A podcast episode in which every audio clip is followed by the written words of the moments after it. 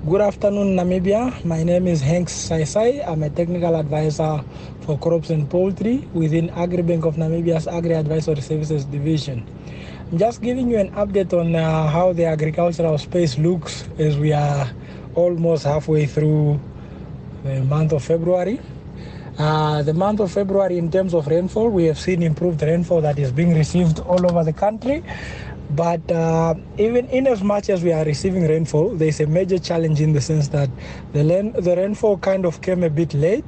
The fact that it came late, it will only be able to support regrowth of uh, grass on grazing areas, but it will not in any way have a positive impact on our rain-fed maize production and rain-fed mahangu and sorghum production. So this is a scary kind of uh, forecast in the sense that if March doesn't have good rainfall to come through or it has below average rainfall, we might experience uh, consequent crop failure. We might also have shortages in terms of feed for our livestock.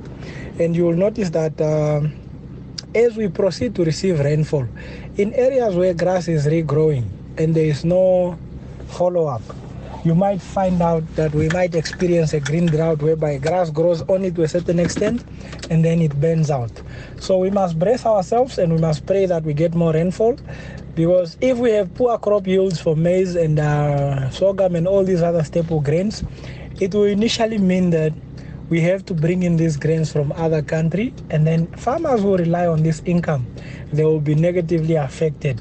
And then if there is no regrowth of grass on the rangelands it will become a problem because the animals will be saturated in the markets with only few buyers available. So farmers must anticipate further drop in livestock prices and this has consequent uh, uh, it has consequences on farming businesses businesses in the sense that when you are selling below your normal cost where you will get a, a, a, gain your profit margins become small and then this compromises the main purpose of you doing farming as a business so let's really be on the lookout and let's really try hard to always keep rainfall records and always where possible supplement our crops with a bit of uh, bit of irrigation here and there. And when we have good harvests, please let's reinvest very well in our businesses. Let's buy infrastructures, let's buy machineries that will make production to increase and also make it efficient.